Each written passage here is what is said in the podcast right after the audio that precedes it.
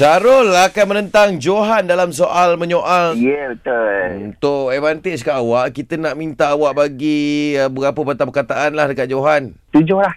Kita request situasi balik. Okey, awak punya situasi apa tu? Kita request cerita pergi melancong. Okey, Johan okey ke? Boleh. Hmm, kalau macam tu okey lah, Reh. Alright lah, jalan lah. Syarul, lepas bunyi loceng awak mulakan dulu. Launch attack! Harta tiket dah beli ke? Nak pergi mana cuti sekolah tahun ni? Beg baju dah siap ke? Apa yang nak kena bawa pergi sana? Bila kita soal balik pasal beg baju tadi, Apa yang kau mengarut ni? Bagi tahu.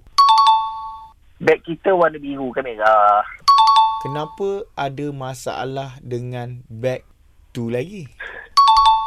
Naik kapal terbang ke? Naik beg? Boleh ke kita ke sana naik motor?